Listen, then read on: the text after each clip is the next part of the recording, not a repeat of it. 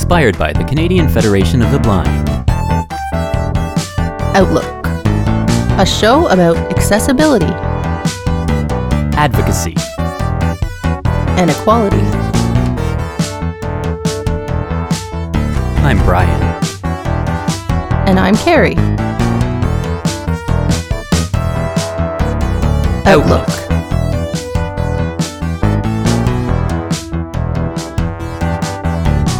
Radio Western. Hello, and welcome to another episode of Outlook. We're recording this one on January the 14th, 2021. We'll likely be airing early February as my co host here, Carrie, was great this year. Right at the beginning of the year, booked a bunch of guests right away. So thanks, Carrie, for that. No problem. I got a jump start on things. Yeah, that's great. Good morning, everybody. Thanks for tuning in on this Monday morning. If you're Um, listening live on the station, well, kind of live, but pre recorded live. Um, but if not, it is available as a podcast after, so you may be listening. Who knows what time of the day? It makes things a little more confusing. But uh, yeah, Carrie, you've lined up a great, interesting guest for today, so perhaps you would like to talk a little bit about that. Yeah, so today our guest on Outlook is Megan Gilmore, and she is a journalist. And hi, Megan. Thanks for coming on. Hi, Carrie. Thanks for having me. So, uh, Megan uh, does um, work with AMI, and we've talked about AMI before on the show. Yeah, we had Um, Kelly McDonald on actually a few weeks back, so Yeah, she's also written for CBC and The Walrus, TVO, TV Ontario, uh, and uh, also Faith, Faith Today, Today. Yeah, and um, probably other places that we're missing because I saw a few others online as well. So. Yeah. So yeah, so she's um doing great work here in Canada uh, as a journalist. So I wanted to talk to her as a writer. I find what she's been what she's been doing interesting, and we've had some ch- chats before her and I. Um, but Brian, I think this is the first time you've. Yeah, I've heard Megan on AMI a couple times, but yeah, I've never I've never spoke with you until today. So thanks so much for coming on. Well, thanks for listening um, uh, to the programs. Actually, Kelly was my introduction to AMI. I got involved with them through a chance encounter uh, a summer, the summer before my last year of university. I worked at the CNIB Lake Joseph Center, and he was up covering an event, and we started talking about our love for the Toronto Blue Jays. And that is what led to, you know, that's how I got with them. So I've been with them since 2016, I believe. Um, but yeah, it's all based off of a, a chance uh, encounter at, at a summer job. Right, and for our listeners, a- AMI stands for Accessible Media Incorporated, just in case you don't remember. Uh, yeah, it's the TV and the radio station. So you work for. Have you worked with both or? So my primarily- main work is with AMI Audio, which is the radio station part of the organization and it's literally a radio station on your TV. It's included with basic cable packages and you would go on, it'd be like a black screen and you would hear people talking. Um, so essentially a podcast coming through your TV. So that that's who I work with. However, one of the shows that I appear regularly on now with Dave Brown, which is the the morning show on AMI Audio, it's also broadcast on AMI TV simultaneously. So that's really my only TV appearance, and I, I just sit at a chair, you know. Um, so it's it's not like um, any intensive TV work. And that's like being a journalist with with the written word, and then being uh, um, audio or TV. So I'm sure it's different. All those things. Yeah, it's a little different. I had really good mentorship when I started on the morning show. I, I originally started with them back in on the morning show back in 2019. Uh, they just needed somebody to fill in for some people who were away. And the host of the program at that time was called Live from Studio 5. And the, the co host of the program, Mike Ross, who is the PA announcer for the Toronto Maple Leafs, that's his other job, Oh. he just taught me uh, like there's cameras in the room, but don't focus on the cameras. Like if you make if you're spending all your time trying to play to the camera, it's not going to work. So just be natural, just talk, and it'll go well, which Mhm. was great. because I can't look straight at things. So I was I didn't even know where the cameras were. So I have um, trouble with I- that I- too. So. yeah, I'm like, I don't know if this is gonna work out. Um, so eh, yeah, that's how we just view it as you you speak as if it's radio, and then there's a whole dedicated TV video team that does the graphics and B-roll. Uh, so there'll be pictures up while we're talking, that sort of thing, and we just do our job and keep the conversation going. Well, because we thought about having like a YouTube channel for Outlook so that it, we was just like visually, we don't know how that's going to look or how you would. Yeah, I mean, what we, image we you did have have a on our year anniversary show. Um, one of the per, per, people who worked there at the time when we were go- still going into the studio before all this other stuff, um, he he filmed us uh, doing our one year episode, and we put it up on YouTube. And it just it definitely does help uh, to have that that media out there because you know a lot of obviously a lot of people are visual learners and just in general like having that visual aspect to it. So it just it helps you widen your audience for sure to have both. So that's great. So, speaking of not being able to look at the camera, uh, do you want to maybe tell us a bit about what your blindness diagnosis is or when, when Sure. you discovered it? Um, so I was uh, diagnosed with retinopathy of prematurity uh, a few months after I was born, I guess. So I don't remember anything about that. Um, and yeah, so I, I was born legally blind, um, been legally blind my whole life. I have about 20 over 200, which means that objects that um, people with 20/20 vision can see standing 200 feet away from, I I have to be 20 feet from the same object to see it, and I'll likely miss some details. But 20 over 200 is is the cutoff. Uh, at that point in Canada, you're considered legally blind. So I would be one of those people who would. There's different ways you can describe the experience, kind of like straddling two camps Yeah. in, in Yeah, a it's right on the sense, line, or- yeah. you're right on the line. I heard one man describe it once as you're a fly that's caught between the in and the outdoor, uh, and you just right. I thought it was great, and you just kind of uh, circle in and out. So then when people ask like, when did you discover it, and when you're born with it, Yeah. it's all you know, right? So I think there's you become aware of different things at different times, depending on the situation uh, or the people or what's just going on in your life at that time. Um, so that's interesting for me to like look back and be like, oh, like when was, when was the first time I realized that there was something different about the way I was experiencing the world than the way other people were? Uh, when was the first time that that felt bad? You know, um, Mhm. and I think it I think it changes over time. Carrie, I was gonna say, so you because you were born with um with more vision obviously than me. We talk about this on the show a lot, where I had just had light Mhm. perception and I still have the same amount. So how do you know? Happen to know, Carrie, how much vision you used to have um as far as the twenty out of or two hundred or how it's measured? That's funny. I don't even really remember. It was I was so much younger at the time, and I so I don't even know if it really mattered to me back then. And then I so I just don't and I just don't remember it. It doesn't carry over from back then. Uh, it Right. just got worse. That's all I knew. Was it just got worse? It's just But it's one of those things that we talk about, and it's really hard for anyone to explain. You know, when someone hears blindness, they say, "How blind are you?" or something. It's it's a very hard thing to explain. And I know Carrie, you used to be able to see quite a bit more, but it doesn't sound to me like you could see ever as much as as Megan. Is that a fair assessment? Yeah, maybe not quite. It's hard to know again, but Yeah, I, I tell people that the most natural question I hear when people find out about my visual impairment is how much can you see? And I understand that that's their natural response. And I always tell them like that is the hardest question to answer. And then sometimes I just become super vigilant when I'm out with people who want to talk about it more, trying to find something in our environment that I can use as a example. So I used to use uh, pop machines a lot actually and i tell people like oh i know that like let's say for example i'm like i know that the top left hand button is coke because it's red Mhm. but i can't actually read that it's coke But you can see red. yeah but i can see yeah, the red you can see the red. Yeah. i'm like so stands uh, out. like a lot of things like you just you just memorize it and you go through that way but i actually could not read that to you i just know that's red that's the coke red that's the button i push if i want coke Yeah, and for me, it was always signs, specifically driving at night or in the mall with the bright Mhm. words over the stores. I used to point that out at, at sitting on a bench with my grand grandfather. I remember, like, yeah, there's you know, byway or whatever you want to say. Right. Yeah. Bi-Way. Yeah. I remember that. ago. Okay. So for all you youngins, there was this Canadian department store called Bi-Way that we used to go to. It was kind of like Zellers, Walmart, Or Giant Tiger. Yeah. Yeah. Um, it was great. Spelt B I W A Y. Right. Yeah. We're all we're all born Oh. in the '80s, I think, so we're all kind of in the same generation here. So uh, Yep. What would you think? What do you think when people talk about the term legally blind? Like when you hear that term, people sometimes are baffled by it. What does legally blind mean?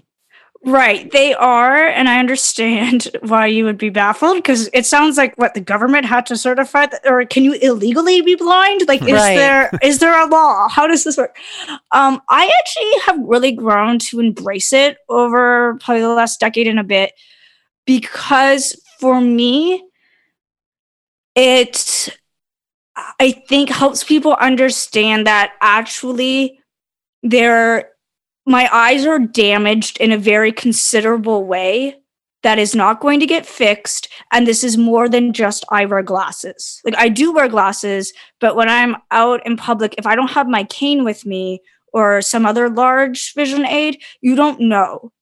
You don't know that this is actually a significant permanent disability. And it's more than oh i just put on a pair of glasses and everything gets better. It's not.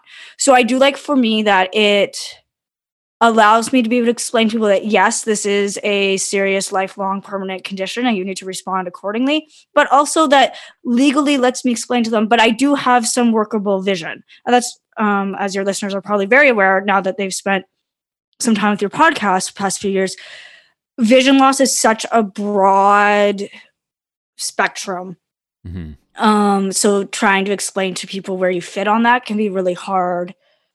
And for me, legally blind is a helpful way to explain it better for people. Mm-hmm. And you said you use a cane. Is it? I is it an identity like a cane, or do you actually use it? To, Um, it's an identity cane, so one of those smaller ones that not Mhm. supposed to touch the ground, and it can like fold up. It's collapsible, which is super fun if you can get it to like fold out and all come together in one. Yeah. um, it's a nice party trick.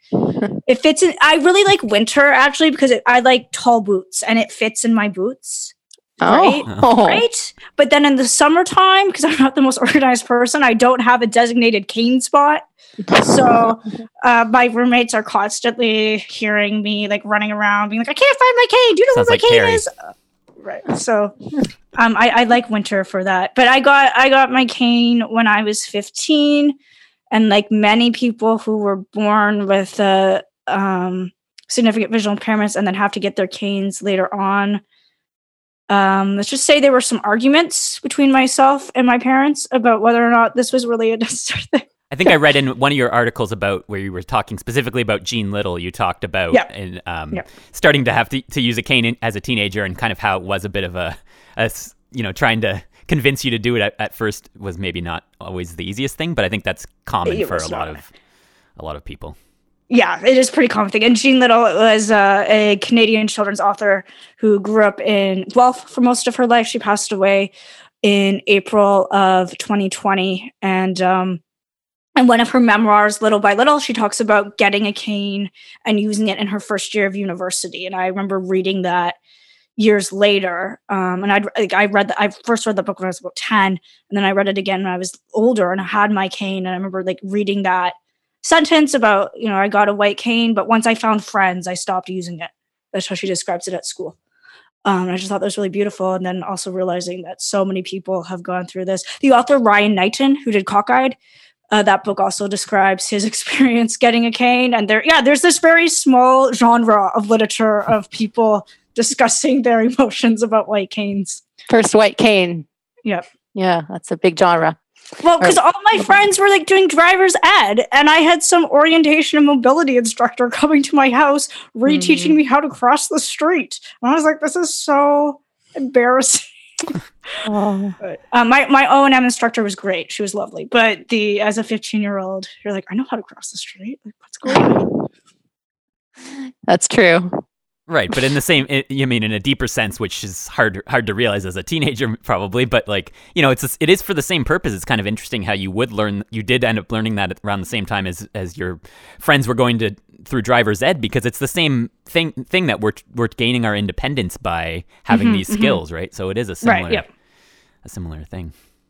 Yeah. So as as embarrassing as embarrassing as a white king can be for a teenager, right? Like it's not as cool as getting your driver's license. So Yeah, it's true. Right. No, nobody. Yeah, nobody throws you a party for, for Ah. Spike King. But um, Yeah, Yeah, so maybe if you want to talk maybe a little bit more about um, growing up, where you grew up. Um, I was also curious if your your vision has it has it changed since since you were born, or has it been stable, or Sure. Um, so I'll start with the vision question first. Um, my vision stayed relatively stable as far as I know. Um, most of my sight is in my left eye.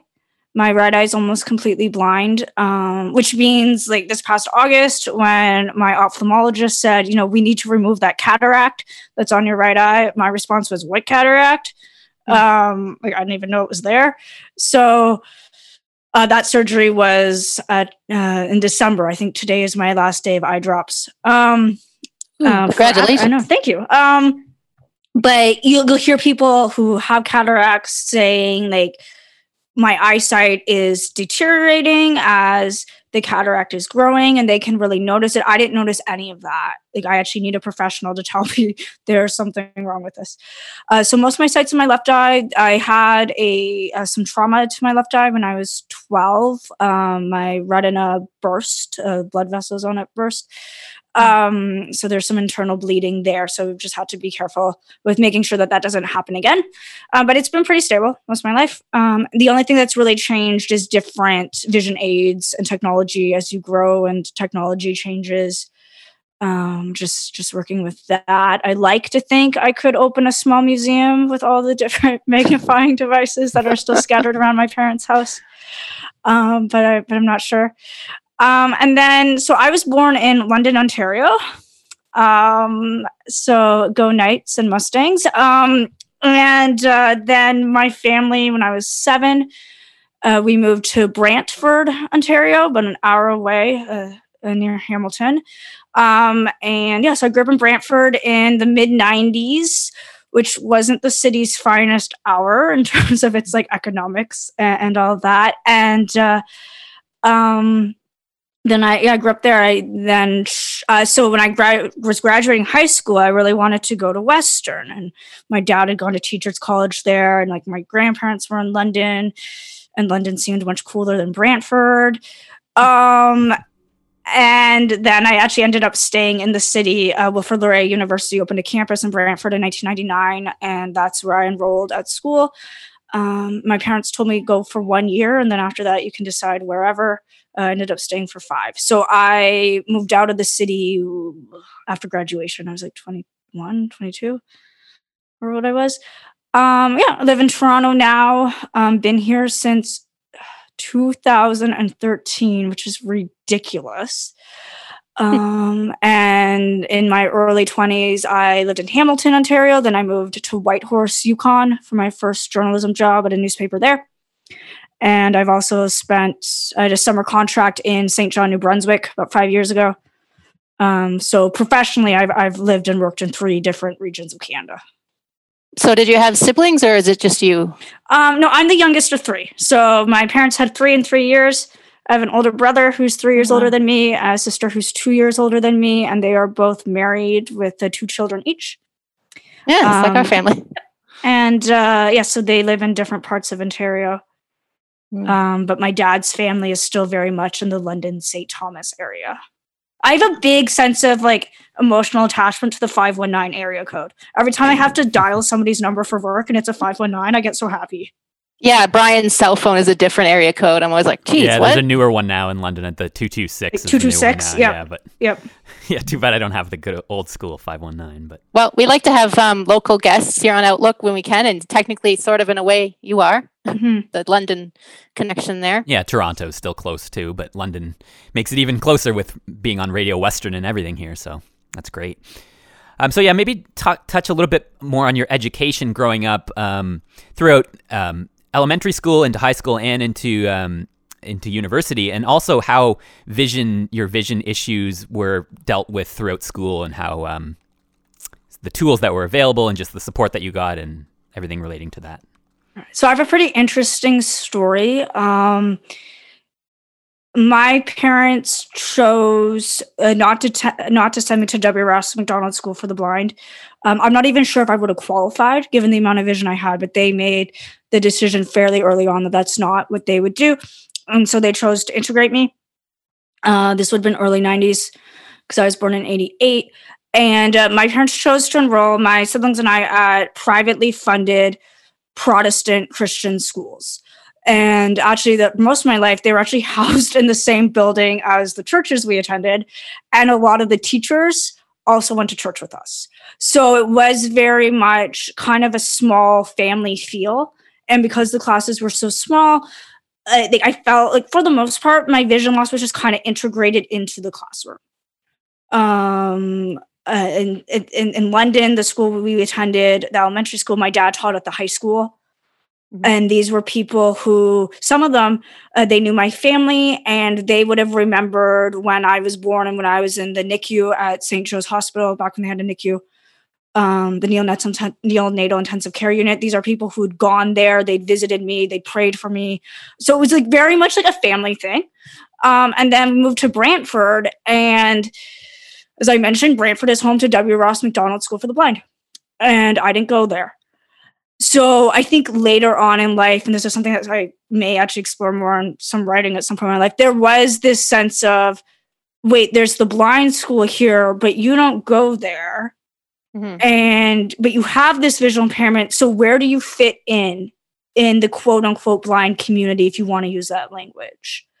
Um, so that was kind of always in the back of my mind. Not like I didn't really dwell on it, but every once in a while, you know, like somebody make a comment of like, oh, so you really shouldn't be at our school I'm like, well, no. Um, but again, like super sm- a smaller school. Um, uh, teachers who knew me for the most part, it was pretty good. Um, grade seven and eight was probably the hardest in terms of accommodation. It was coming obvious that I needed um more things which in my case would be like different textbooks um like larger print formats um and there were some like, like some school things that i found really hard and challenging but because I didn't go to a public school, I wasn't in the public system, and I didn't go to W. Ross, I was in this weird crack.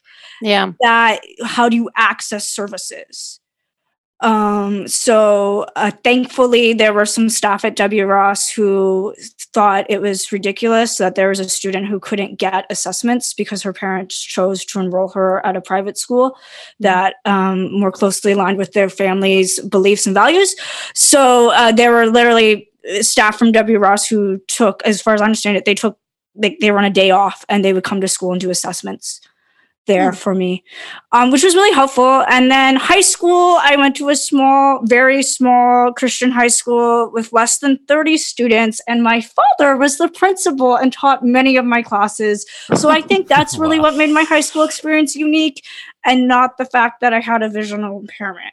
Although it is super funny as a child and as a student when your dad like forgets that you have a visual impairment in class and you're just like, hey dad, like I can't see that. Can you read that out for me? And then he gets flustered because he obviously wants to make it better for you as a father and is like, Oh, do you want me to do this? Do you want me to do that? I'm like, Dad, literally, just read out what you wrote on the board and I will write it down and all will be fine. Are you sure? Are you sure? Yes, I'm sure. It's okay. Um, but then that also meant they I learned later that there were little things that my teachers had always been doing or accommodations that they knew that they could offer me that they'd just been integrating naturally without me knowing it or we determined that I didn't actually need those. But it, they always knew you can give Megan extra time on exams. I had an excellent grade six uh, social studies and geography teacher who just kind of learned like pretty quickly that longitude and latitude and maps were not going to be my friend um, so she like modified some assignments, um, kind of deal to at least make sure that I understood the concepts. Um, but yeah, for for the most part, it was pretty. It was very much like a family affair until university. Really? Yeah. yeah, it's very Speaking interesting because at, at, fir- at first I was like, oh, you were integrated, just like Carrie and I were as well. So I thought, you know, this would be very similar. But with the private school and everything being Yeah. a bit smaller and everything, that just brings a whole di- new perspective into it. So Yeah, yeah. Yeah, we never really explored and spoken with anybody. I don't know what what it's like with a private school, with a religious type school, um, what the kind of Yeah. services you're you're able to get there. So Yeah, it can be a little different. I think, uh, and I'm not an expert in this, but I know for me, the biggest thing has to do with how the teachers view disability and how they view students. So when you're coming from the perspective of like every human being is made in the image of God and is worthy of value and dignity, then that has a whole different way of how you approach disability in the sense of like no one did anything wrong here. We're not, you know, like this isn't we're not going to pass blame at anyone. This is the way this person is made, and we're going to work hard so that they can use the way that use the body they've been given to the best of its ability and its full functioning. Um, so that also means if you have classmates who are going to take more of the bullying route, I think the teachers in some cases are very quick to come down on that and be like, "You don't do that. That's not. It's not okay." Good. Um, yeah. So for me, that was that was helpful. But then, f- growing up legally blind in a city where, for many people, is known as the city with the school for the blind, and you don't go there, yeah, that's then that raises this question of like, where do you fit in? right. Um, and that's that's probably something that I will always live with, and I've now just become very comfortable with that. Um, of the like, yep, I'll always live with that question.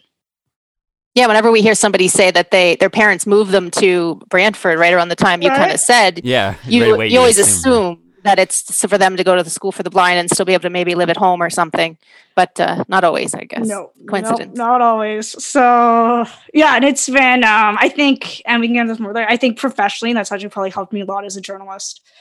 But um yeah, it's it's it's always been there. And I stink at hockey. So it was like you don't go to school for the blind and you clearly had no idea who Wayne Gretzky was until he retired. Like what are you doing in the city? Really? So um So baseball Yeah. over hockey then for you?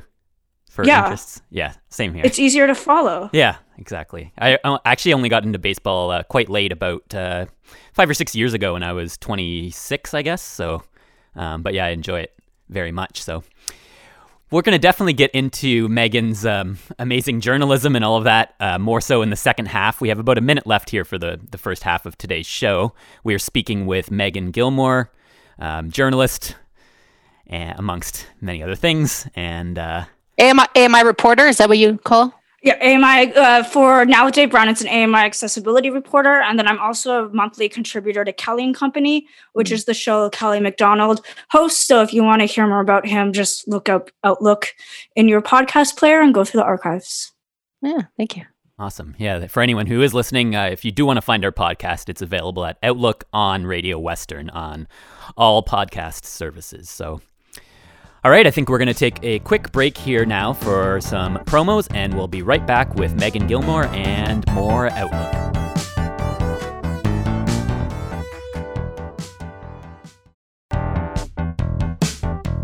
Welcome back. You're listening to Outlook here on Radio Western or on any podcast uh, platform at a future date. And we are speaking today with Megan Gilmore. She's a journalist. And so I, I guess at first, I guess we really technically first knew about her um, when we were all young. Our parents or my our mothers um, started uh, something, a small group of parents in the lo- in the sort of London area called Child Childlight.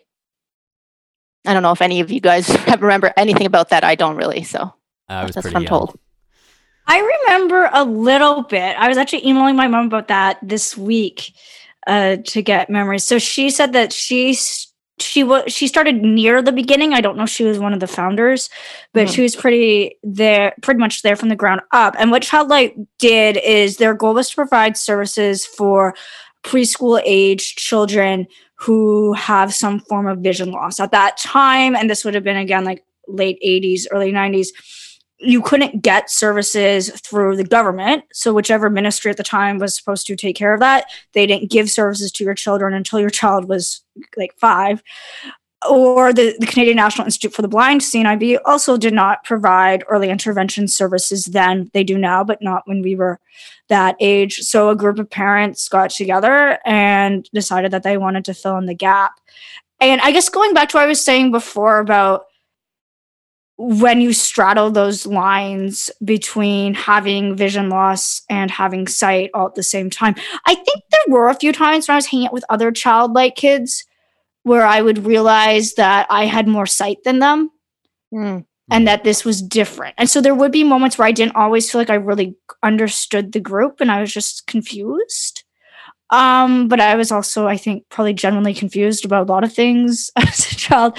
Um, but I did like my mom helped um or this one time I really loved Sesame Street and I really loved a Big Bird. Mhm. And they wanted to put a braille alphabet on the Childlight office wall. And my mom and I went out and got like a braille alphabet with Sesame Street characters kind of on it, or like Big Bird and Little Bird were there somehow. And I do remember her like making me, she was very intent about this. Like, you have to feel every letter. So even though you don't read books like this, other kids do, and you need to know what that is. Okay. Um, so she was really big on that. Um, she had a friend at the time, Mary Randall, who's a former teacher who was Mhm. completely blind and had a guide dog. And like Mary would come over to our house all the time, and like she helped me learn to cross stitch, kind of. And uh, uh, I really wanted a Polly Pocket. They were really big then, I and they were also like the teeniest, tiniest things known to man. And but I really wanted one because my sister wanted one so clearly, and I was adamant that I should have one too, out of a sense of justice. And my parents were like, we don't know if this is a good idea because you're gonna lose it. And Mary was like, oh no, like she'll learn how to see it other ways. So I think she was instrumental in helping me get my first Polly Pocket. Mary Randall, if you're listening, that changed my life. So um yeah, but even like even like from a young age, like I think I did have an awareness of I'm not doing everything like my brother and sister, Mhm. but I'm not doing everything like these blind kids. Okay, and I didn't. I just didn't have words for it, and you don't really dwell on it. You just kind of like, okay, like but I'm still gonna play with you, so we'll just carry on with life. Carry on. Yep. So going from um, childhood there to later in life, when or whenever, I'm not sure. When did you um, get into journalism? When did you decide you wanted to? Yeah, so I didn't want to at first. I wanted to study English. I did actually. My do- my undergraduate's a double major in English and journalism. Um, I had a high school teacher, not my dad, another high school teacher, um, encouraged me to consider journalism. I think he actually wrote my parents an email or somehow and was like, Meagan needs to consider this. I know she doesn't want to, but she should. Um, and then it was my first semester of university. I went to a lecture about grace, and uh, they were talking about several things, and one was um, uh, religion and religion and news broadcasting, and um, how the news covers religious stories. Mhm. And I was like, oh, I'm a Christian and I like to write. You know, maybe I should think of journalism. So I switched into journalism at the end of my first year of university. So I uh, kind of did that second year slump uh, moment where you don't know like what you're doing at school. I kind of did that early. And yeah, so then I uh, volunteered at the student paper all throughout the rest of my journalism uh, journalism degree as an undergrad. Um, and one of the articles I wrote for the paper one uh, it's called the David S. Barr Award. It's an, uh, an award for student journalism given by Communication Workers of America uh, Newspaper Guild, which is the large newspaper union based out of the States. Um, so I had an article that won that uh, in 2011 unanimously. Um, so yeah, I guess that's kind of like when it's when it started. For that, So what, what didn't you? Why didn't you want to? You think at first? I thought it was boring. Boring. Hmm. Yeah. I was just like, this sounds boring. I don't want to write news articles. What kind of thing did you want to do with the English degree? Did you have novel? Right, I think so. As we mentioned before in the in the in the earlier podcast, we talked about Jean Little, who's um, was a Canadian children's author that I grew up reading, Mhm.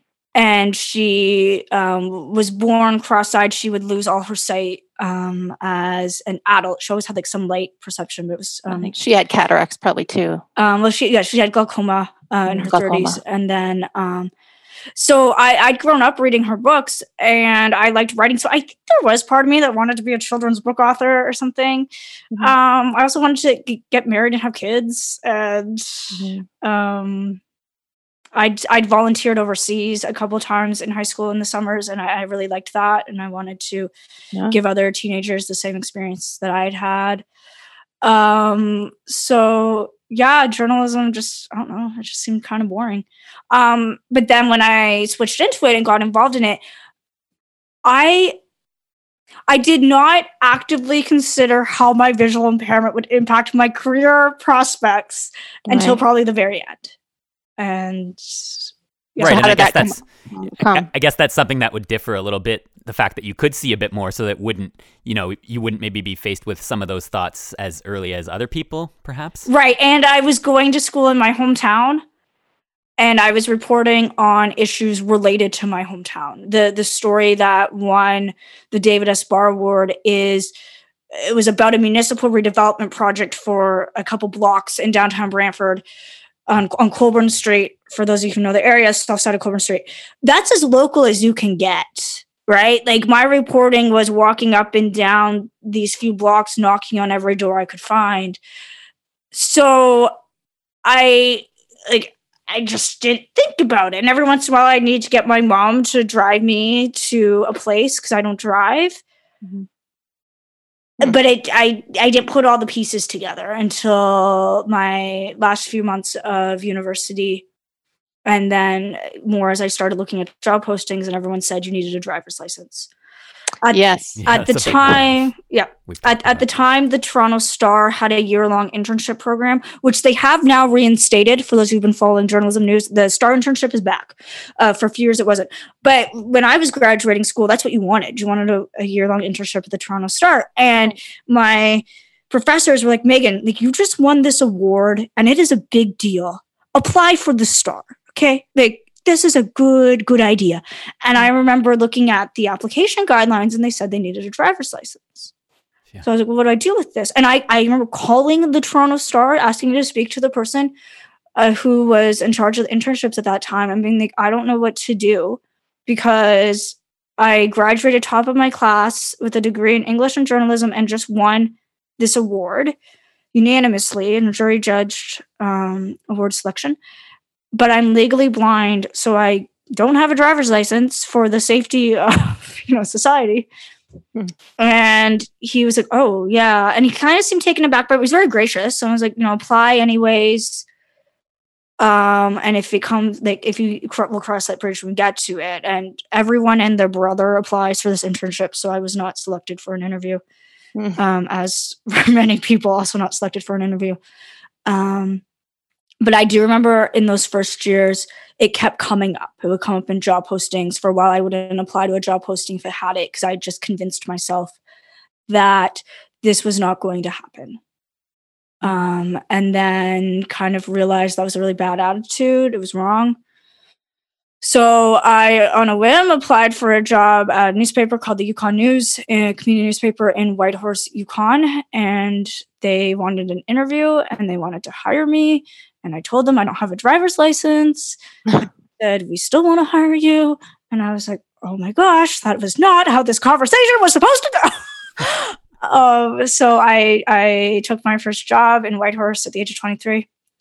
Um, I was there for 14 months and two days. I know Carrie, you've spent some time up there. Um, it is an incredible city. It is an incredible part of this country. Um, I think more people should go to the north and see it. It is also very sparsely populated and spread out with very little public transit options. Right. Well, I was just gonna say, like, they, for, they are specifically for not having. I mean, we've talked about this before uh, on the show, and it comes up a lot. And when we talk about accommodations and this whole this whole driver's license required for these jobs, that technically there would there's obviously workarounds. That you know, it's not like a bus driver where you need a license. It's a job that you can still be a reporter. You just need to Yeah. f- have other means. But I can I can imagine being somewhere like the Yukon with no public, like with you know, spread out and public transit being a lot more harder to access. I just imagine that Mhm. being more of a of a difficulty than you know somewhere here where transit and these options are available. Right, which it was. And I tried to fight that as long as I could. and then just kind of realized one day that I literally cannot move mountains. cannot change geography. I'm not that powerful. You can't move Mount Logan there. Yeah, so um I I was there for 14 months and 2 days and then I moved to Toronto to take a certificate in publishing. I really wasn't sure if I wanted to be in journalism. Mm-hmm. Um, just for anyone who's an aspiring reporter out there, that's very common. Your first journalism job is going to be hard. Yep. It's going to suck at certain times. You will likely spend a lot of time in a bathroom crying. Um, that's actually a very common story, which I learned after I came to Toronto. Um, and it's it's the reality of the job, is the reality of the industry. So yeah, I took a certificate in publishing, and two weeks after school started, largely due to some events that were happening in Toronto's municipal um, politics in 2013.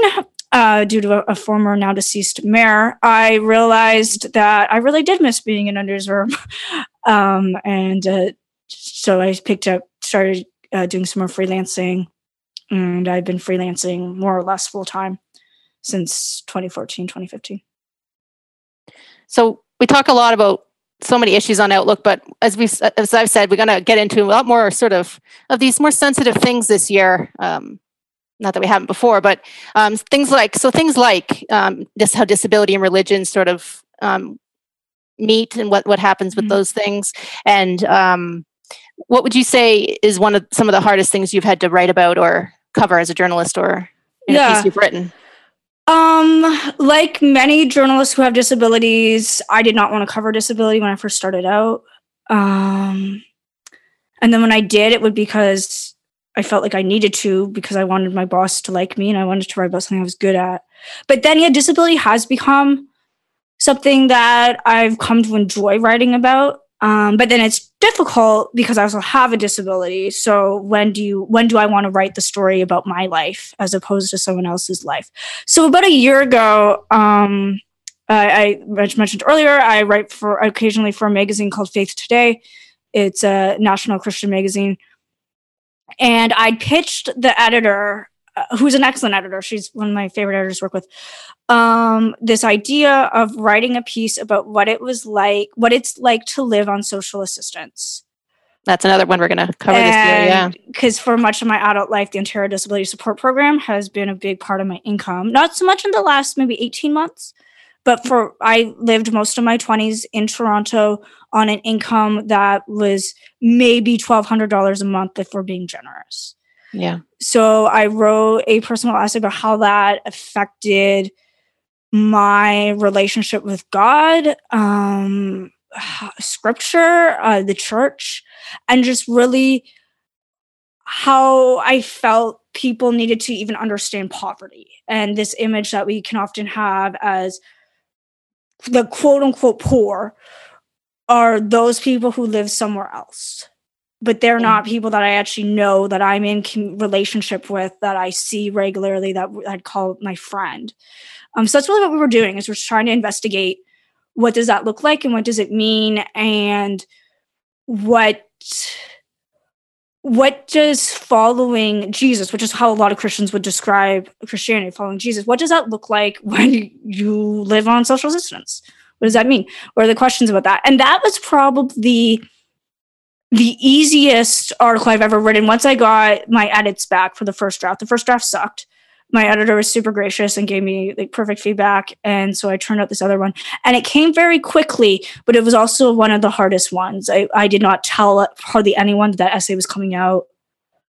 Um, I didn't publicize it widely. My parents didn't know until they got a copy of the magazine in the mailbox because they're subscribers. Oh, okay. Um, and yeah because it was a very personal um essay of things that hurt and questions and having confidence in answers and truth even while you're living with unresolved questions and tension. And um, it's probably one of the pieces i'm most proud of.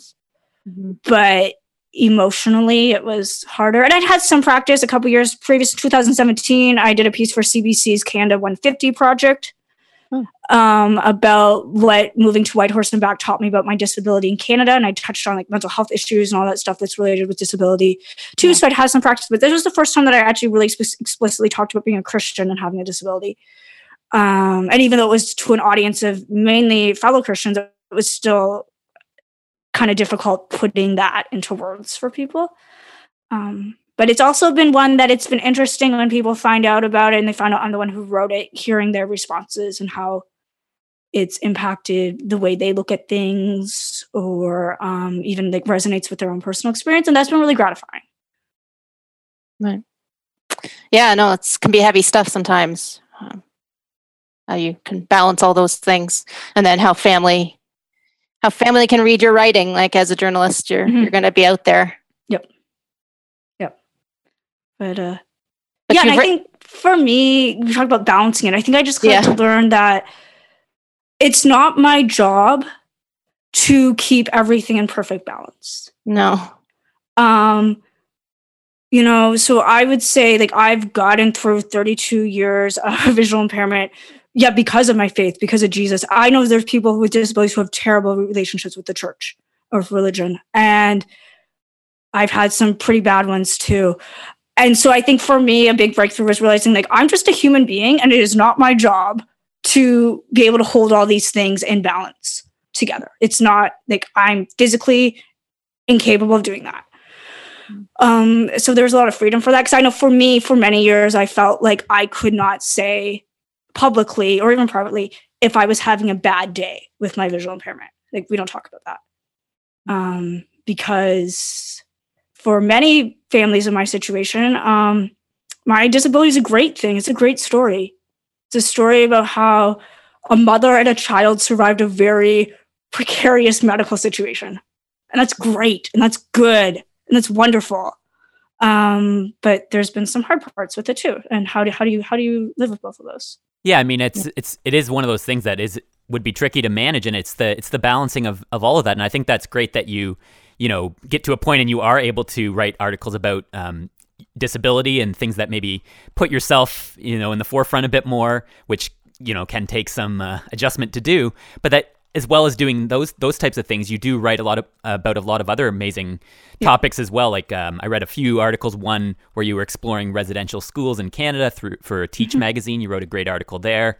Um, there was one about autism that you wrote. So it just seems great that you're you're covering so many different areas and you know with disability not just blindness other disabilities but also other areas as well Yeah, I actually don't really like writing about blindness because it's kind of like, well, like I don't even understand how it's a news story. I'm like, what? Like I do this all the time. Um, so it takes me a little longer to be like, oh right, this is actually important. right Um, but um, like going back to writing about disability, um, I actually firmly believe, like, while personal memoir and experiences are important for people to hear that, there is a need for good, thorough reporting about disability politics and Yeah. policy in this country. Um, so my experiences as a child in school, and they're like, "How do we get you support?" That has to do with education policy. This is with funding. This is with politics. Um, and during COVID, getting to write about draft triage protocols, where there are documents telling healthcare professionals whose life is important enough to get a ventilator. yeah, That's important. People need to know about that. Um, got to write about health, uh, home care for children with complex medical needs. That will blow your mind. Um, so it is when it comes to disability representation in the media, I think there's the need for disabled journalists in all roles. Um, so that means behind the scenes too. That means the editors and the producers, people who are setting the agendas.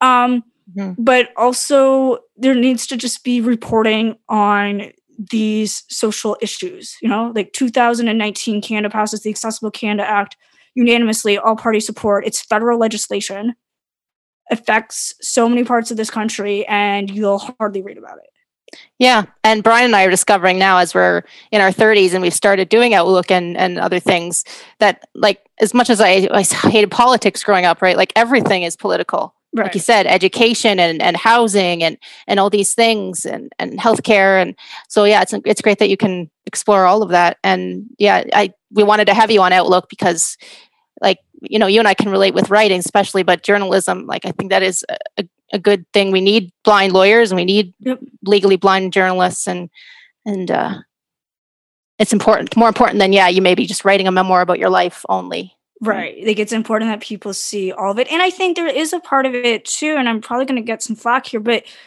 I think those of us who are disabled, we need to let people who don't have disabilities write about disability. That's and true. yes, they need to be like taught how to do it appropriately. But if we're going to make the argument, like many of us do, especially in the circle of parents that we grew up in, that when you include the child with the visual impairment, you've now included all children. You've now made your classroom easier for all kids because if it's larger print, everyone can see it better. Shocking. Um, if we actually believe that that universal design is universal and it works for everybody, then we need to let other people also into the conversation. Mhm. Uh, it doesn't mean they always get to dictate the conversation, but they still need to be part of the process. Um, I think as a journalist who interviews disabled people about their disabilities or their experiences, even like knowing how to speak to the media and knowing like I'm coming here as a professional, not as your friend. I will be friendly, I will be polite, I will be courteous, but I'm doing a job. And part of my job is to explain your disability to the public. Mhm. So you need to be able to advocate for yourself. You need to be able to say, this is my diagnosis. This is how it impacts me. This is what I need. And trust that I'm not going to turn you into a quote unquote inspiration porn or super crip Mhm. or stuff like that. But this is factual information that needs to be on the public record. Um, yeah, because if people don't have facts, they can't they can't do it. And I've just found that really interesting the past few years, the difference between writing a personal memoir and doing objective reporting. Mhm. Um, and how uh, like I love disability memoir. Um, I've got a bunch on hold at the library. Um, I am where I am today because when I was a kid, my mom handed me a Jean Little novel in a library where I learned about words and what it's like to read stories about disabled characters and non-disabled characters interacting together. Um, so I'm not going to diminish that, but you need both in terms of information that's out there for people.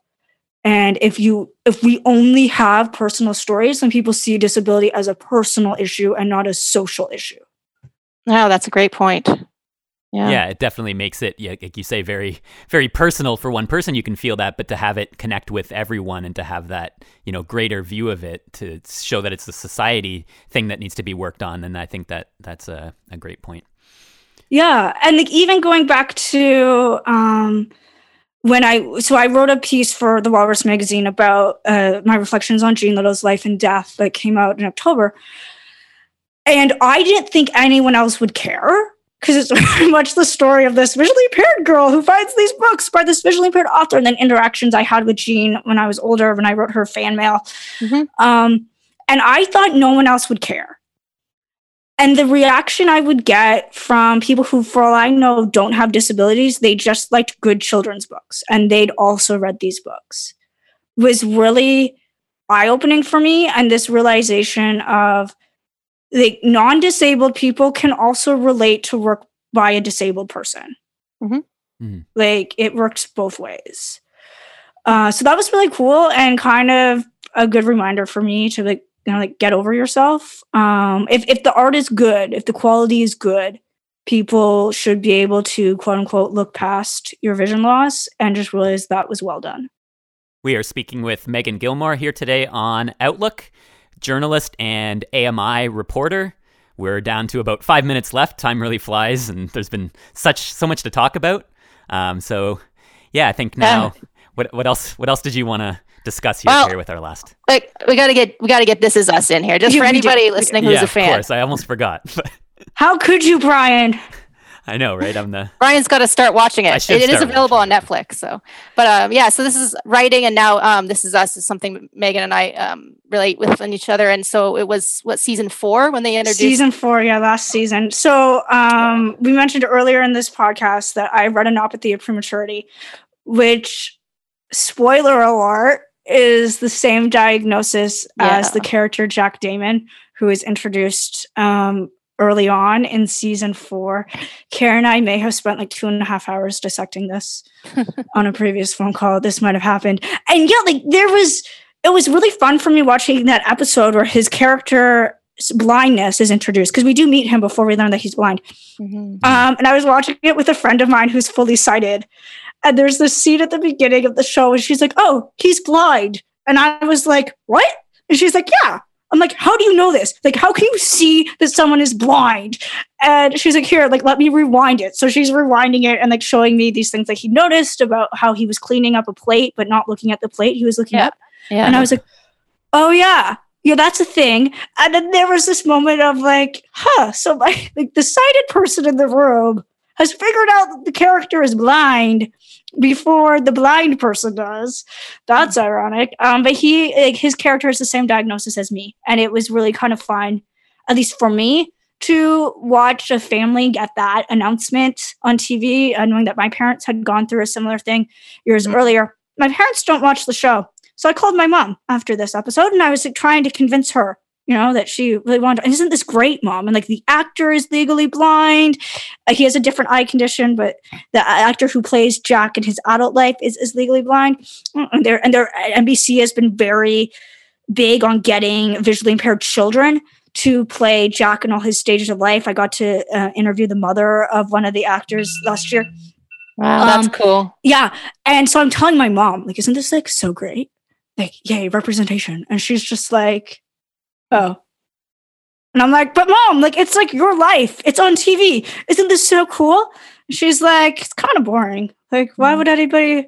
Well, I guess if people want to watch a TV show about that, they can. But, you know, Uh, different was like, reactions. Yeah. Thanks, but- mother. And you know, and I was talking with one of my colleagues at AMI, who's also a big This Is Us fan, about how we were feeling about this and this struggle of in a show that has made diversity its calling card on so many areas, yeah, race and uh, race, gender, everything. like everything.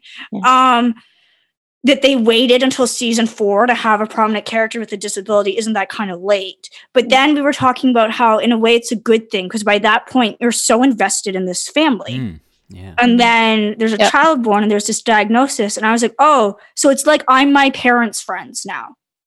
You know, like I know this family. Yeah. And then all of a sudden there's a premature birth, which, um, well, it, like, and I don't want to diminish that. Like that is is a scary and it's a precarious situation. But I always find that people who haven't had a preemie in their life, they talk about it in much more dire terms than my parents ever have, and they're the ones who actually went through it. yeah, like I, we could talk about this all show, but I had to We slip it at the end. Thank you, Meagan. But if you guys would like a bonus episode called Carrie and Meagan Talk This Is Us, just send them feedback. Yeah, yeah. We'll oblige. Thank you. Well, thanks for that, and thanks for coming on. Thanks for having me. Yeah, thanks. We really appreciate it. And I think if anyone just looks up Meagan Gillmore on Google, you know, you'll find articles everywhere. So Um, it's Meagan M E A G A N Gillmore with two L's. Two so Ls. G I L L M O R E. perfect. Great. Well, read check out some of her stuff. Thanks, Meagan. You're welcome. Find us on Twitter at OutlookCFB and on Facebook, facebook.com slash Outlook on Radio Western.